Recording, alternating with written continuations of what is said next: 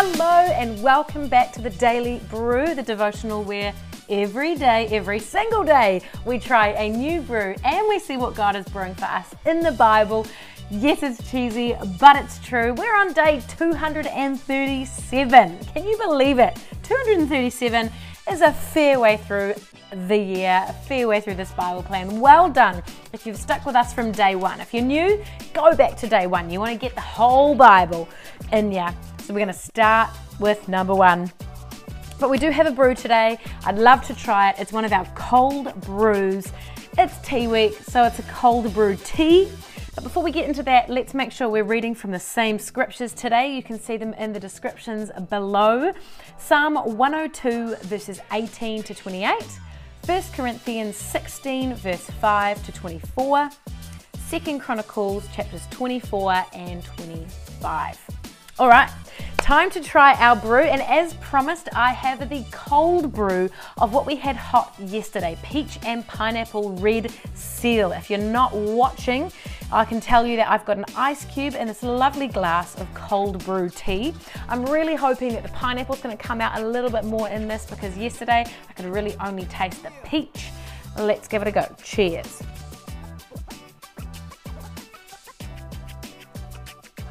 Ooh, that is good. Cold. Oh, wow, that's yummy.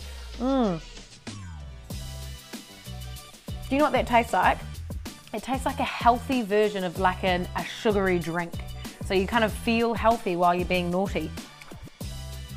I'm not sure that there's that much more pineapple in it, although I think there might be a little bit in the aftertaste. I'm just to continue to drink it because it tastes so good. Mmm. Mmm. Yeah, maybe an aftertaste of pineapple. Oh, there it is. Yeah, aftertaste of pineapple, people. Hey, if you're feeling like a deliciously refreshing cold brew tea that feels naughty but isn't, try the peach and pineapple red seal cold brew tea. It is good. Mm, it is good. All right, but enough of the brews. Let's get into the Bible. The reason that you are really here. God cares about families. In fact, his desire for us all that our is that our world would be made up of strong families. We know from historical and cultural evidence over our generations that strong communities are because of strong families, and strong families are because of strong marriages. And the Bible has a whole lot to say about family. Psalms today focuses on children and the next generation. Verse 18 says, Let this be written for a future generation, that a people not yet created may praise the Lord. As grown ups and as followers of Christ, we are required to think about the future and sow into the next generation. I've heard it said, and this is such a challenging thought the church is one day away from revival and one generation away from extinction. We've got to be invested in the next generation. And Jesus has to be central of each generation. If we don't make him central to ours, it will be exponentially more difficult to bring Jesus into the center of the next generation. Over this young generation coming through right now, my prayer is the same of the psalmist declaration today, verse 28, that the children of your servants will live in your presence. Oh, and their descendants will be established before you. Secondly, we look at the church today as a family and as a home. At the time Paul is writing to the Corinthian church, churches met in homes, and I'm honestly a big fan of doing the same. Not instead of a gathering in a church building. I don't believe that we should forsake that. But in addition to church on a Sunday, gathering in homes and being involved in each other's lives, such a beautiful part of being part of a church community. When we see Paul's final addresses in this letter, we see this picture of what the family of God looks like in the church. Paul, he longed to see them, planned to spend significant time with them. As an unmarried guy, the church was effectively his family. He called these people brothers and sisters. And then we see people, amazing people like Priscilla and Aquila, a married couple doing ministry together. And then we have Stephanus, who it's not mentioned in this scripture, but we understand that his whole family got saved and were converted into this church.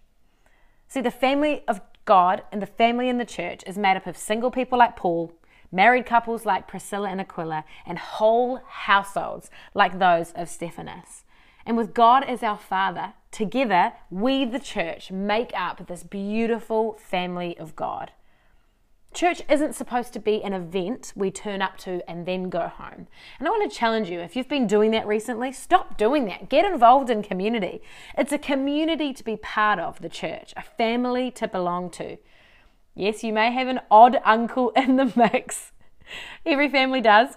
But it's a beautiful, imperfect place to feel safe, to feel at home, and to heal. The church, the family of God.